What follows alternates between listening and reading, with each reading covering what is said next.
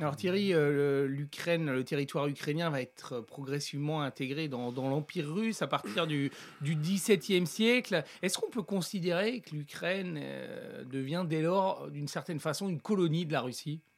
Je ne pense pas que le thème colonial soit, soit tout à fait juste par rapport à ce qui touche à l'Ukraine. D'abord parce que, en effet, euh, il faudra du temps pour que l'empire des tsars euh, récupère en fait l'ensemble du territoire ukrainien pour une raison très simple, c'est que en fait le premier bénéficiaire euh, du recul des Tatars, ce n'est pas la Russie, mais ce sont les Polonais.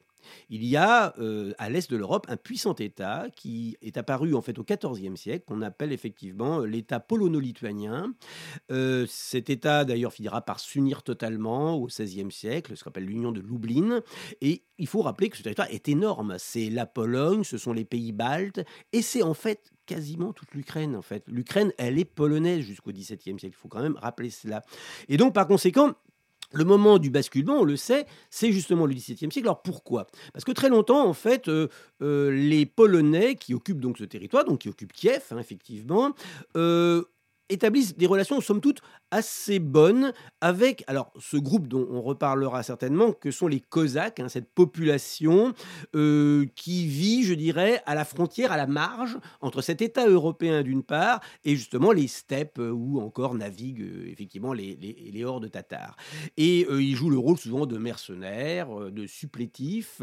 ils sont enregistrés, on parle d'ailleurs de Cosaques enregistrés, donc ils ont un statut à part. Simplement, à la fin du XVIe siècle, il y a un changement d'attitude chez les Polonais et une volonté d'intégration plus marquée, d'une certaine manière. Quelque part, ils font ce que les Russes vont faire un peu plus tard, et avec un petit plus qu'il n'y aura pas justement chez les Russes, c'est que les Polonais sont catholiques.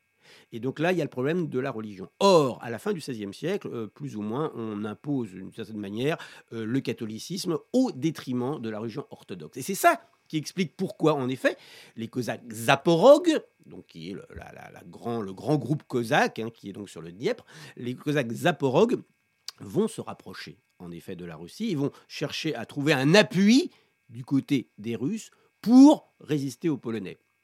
Euh, ce fut quelque part une erreur historique, mais évidemment, ils ne pouvaient pas le savoir à ce moment-là.